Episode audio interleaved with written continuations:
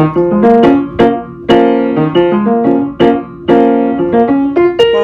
Snyder's COVID 19 show. Hello, and welcome to the Barley Snyder COVID 19 Legal Update Podcast. Barley Snyder is a full service business law firm with over 100 attorneys practicing out of offices located in central Pennsylvania and Maryland.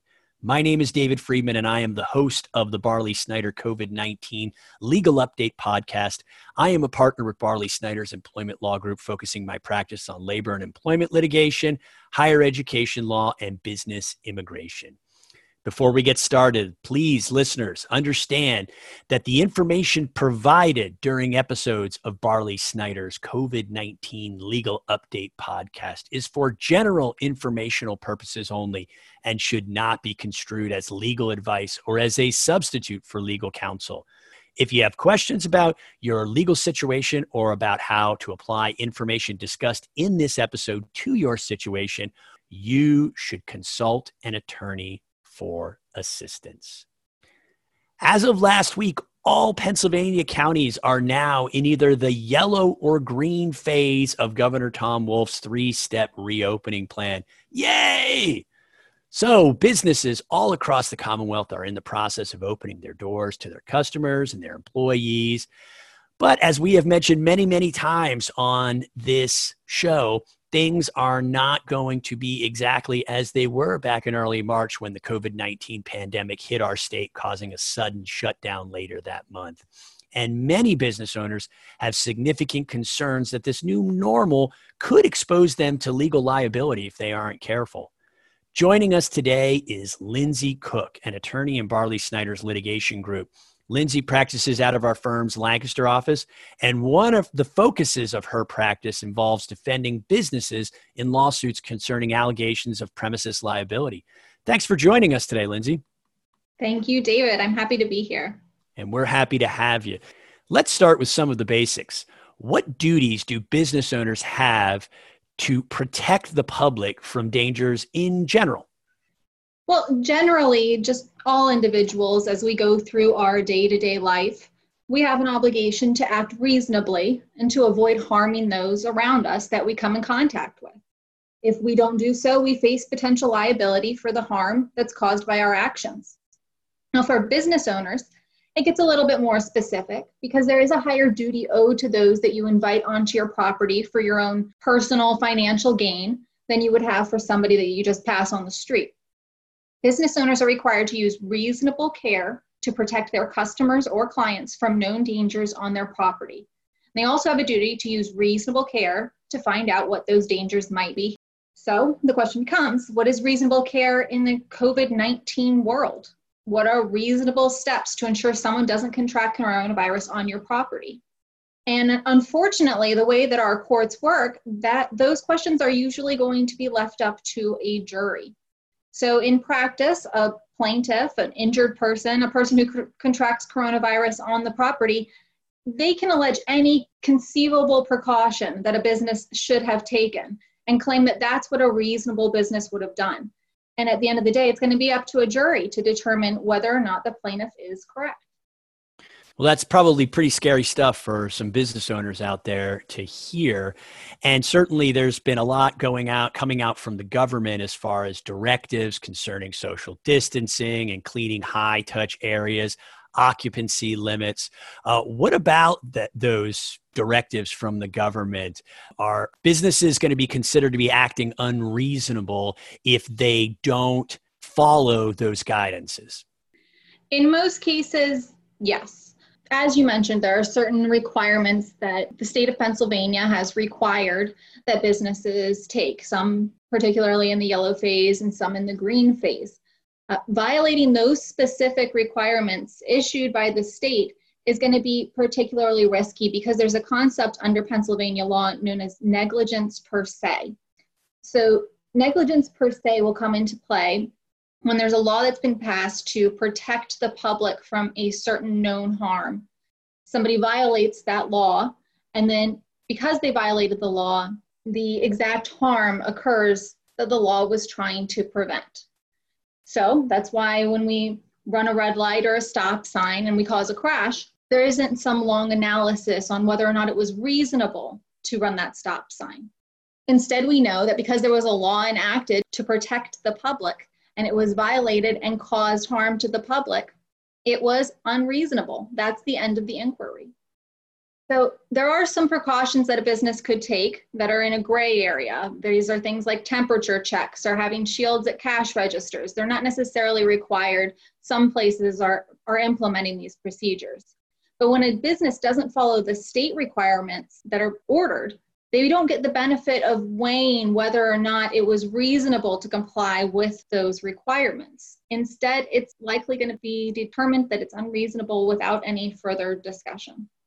So, really, the state issued requirements that are coming out from the Department of Health and other entities associated with the Commonwealth, those should be considered minimum steps that a business must comply with, right? Right, correct. All right. Well, what about causation? I mean, it's going to be kind of difficult for folks to establish that a business didn't take some precaution and then a member of the public ends up getting coronavirus. I mean, how are they going to prove that they got the coronavirus because of something the business did or failed to do? I agree it's going to be tough. Causation is probably going to be one of the biggest hurdles uh, individuals have who want to bring these kind of claims. In order to be successful in a lawsuit, a plaintiff is going to have to show that it was more likely than not that he contracted coronavirus at a certain location and due to a specific unreasonable action taken by the business. As you can imagine, this is going to be very, very difficult, but it's not going to be impossible. There are certain situations where maybe an individual has been in complete isolation for 14 days, then they go to a single store that is violating the state orders and then they contract coronavirus. They could likely show that it's more likely than not that they contracted it due to those unreasonable steps taken at the store. Similarly, if there's a large outbreak at a certain setting, a plaintiff might be able to show that it's more likely than not that they got coronavirus at that location, especially once we get more contact tracing going forward. In general, though, it's going to be very difficult for a plaintiff to make this showing. So, a, a, typical call that I get from business owners and employers centers around liability waivers. Um, how effective are liability waivers? And should businesses be thinking about having their customers sign liability waivers?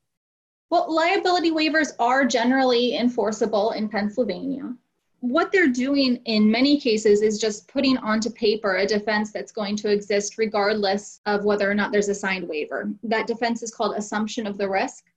So essentially, when an individual knows that he is voluntarily exposing himself to a risk of injury, he's not going to be able to pursue another party for liability if he suffers that injury he knew he was assuming.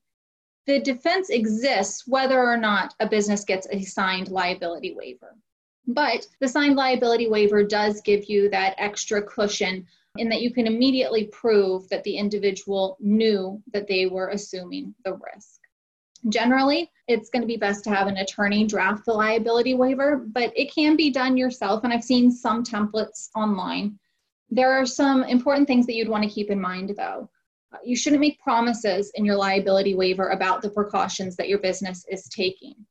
I know there's a desire to try to soften the blow of a liability waiver by stating at the top that your business is fully complying with CDC guidance or something like that. But putting this in your waiver is actually going to give any injured party a way to get out of it. They'll say, You promised you were complying with the guidance, but you made a mistake, and I never would have signed it if I had known that you weren't taking the precautions that you promised me. So, as everything is constantly changing, especially as we're moving through different phases, it's best to avoid making any kind of promises about the precautions that you're taking in the liability waiver.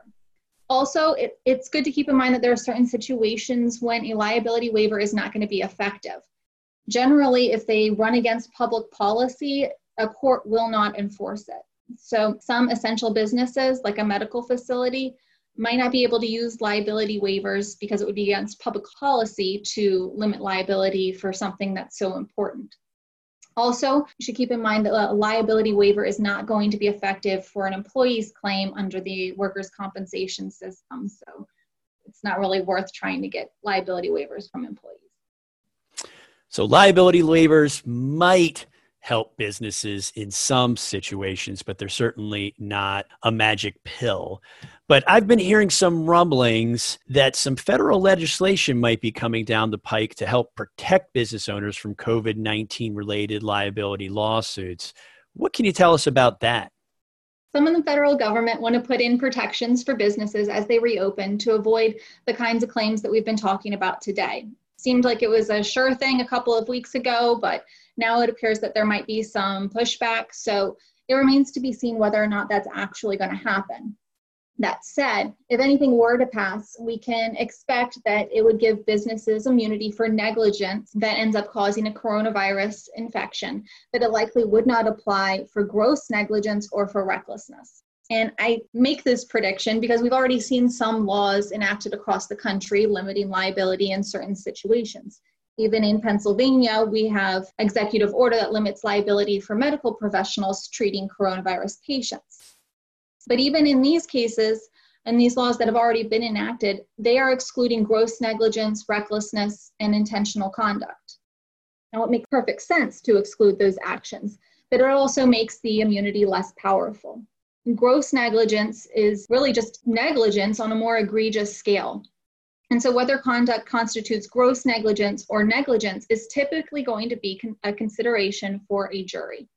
This means that even with some immunity for negligence suits, a plaintiff could be able to claim that there was gross negligence that caused their injury and proceed all the way through trial and all the expenses that go with that, even if he might ultimately be unsuccessful. That said, as we've discussed, I don't think that plaintiffs are going to have a very easy time establishing any of these claims against business owners. Some might go forward, but I don't predict that a lot of them will be successful. I definitely recognize the fear some businesses have about their potential liability, but you can take actions to minimize your risk.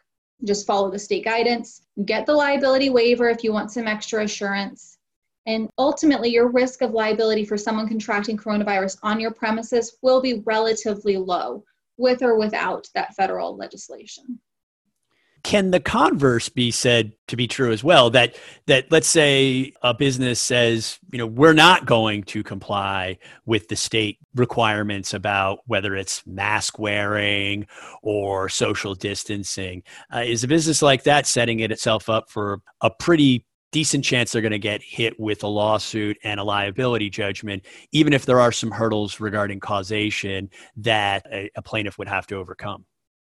I think it increases their risk, um, but I would still put it at a relatively low bar. And really, the reason for that is because of the assumption of the risk defense. It's going to be very hard for any plaintiff who walks into a business and observes that no one's wearing a mask to say, oh, I didn't know that, that there was a risk that I could contract coronavirus here. Similarly, if there's a person who's going to one business, it's very, very unlikely that that's the only business they're going to. Um, most people, if they're being very strict about their isolation, aren't going to any businesses at all.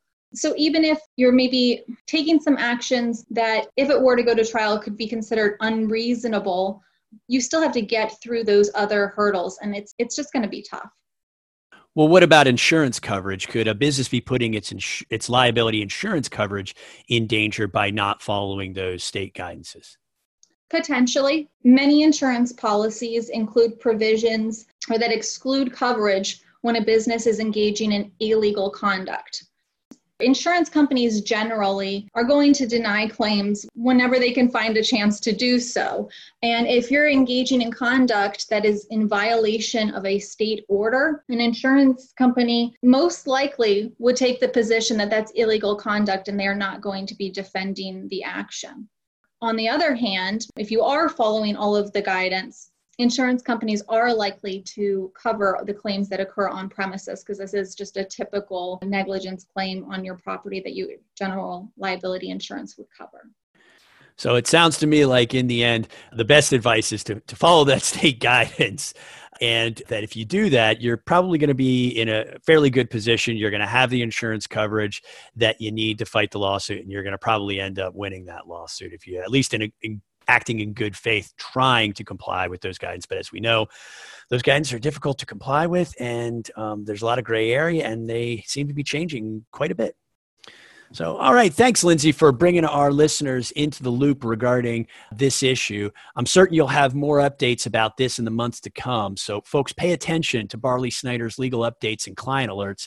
Lindsey is a frequent contributor to those, and she provides very helpful information. Also, listeners, please tune in next time when we'll have Marty Siegel, the head of Barley Snyder's COVID 19 response team, and Josh Schwartz from our employment law group. Marty and Josh will give us an update regarding those orders from state officials as we move from the red phase to yellow and on to green. In the meantime, if you have any questions about this or any other episode, or would like to hear about a particular topic in a future episode, please email us at COVID19podcast at barley.com. That's C O V I D 1 9 P O D C A S T at B A R L E Y dot C O M. Until next time, listeners, take care.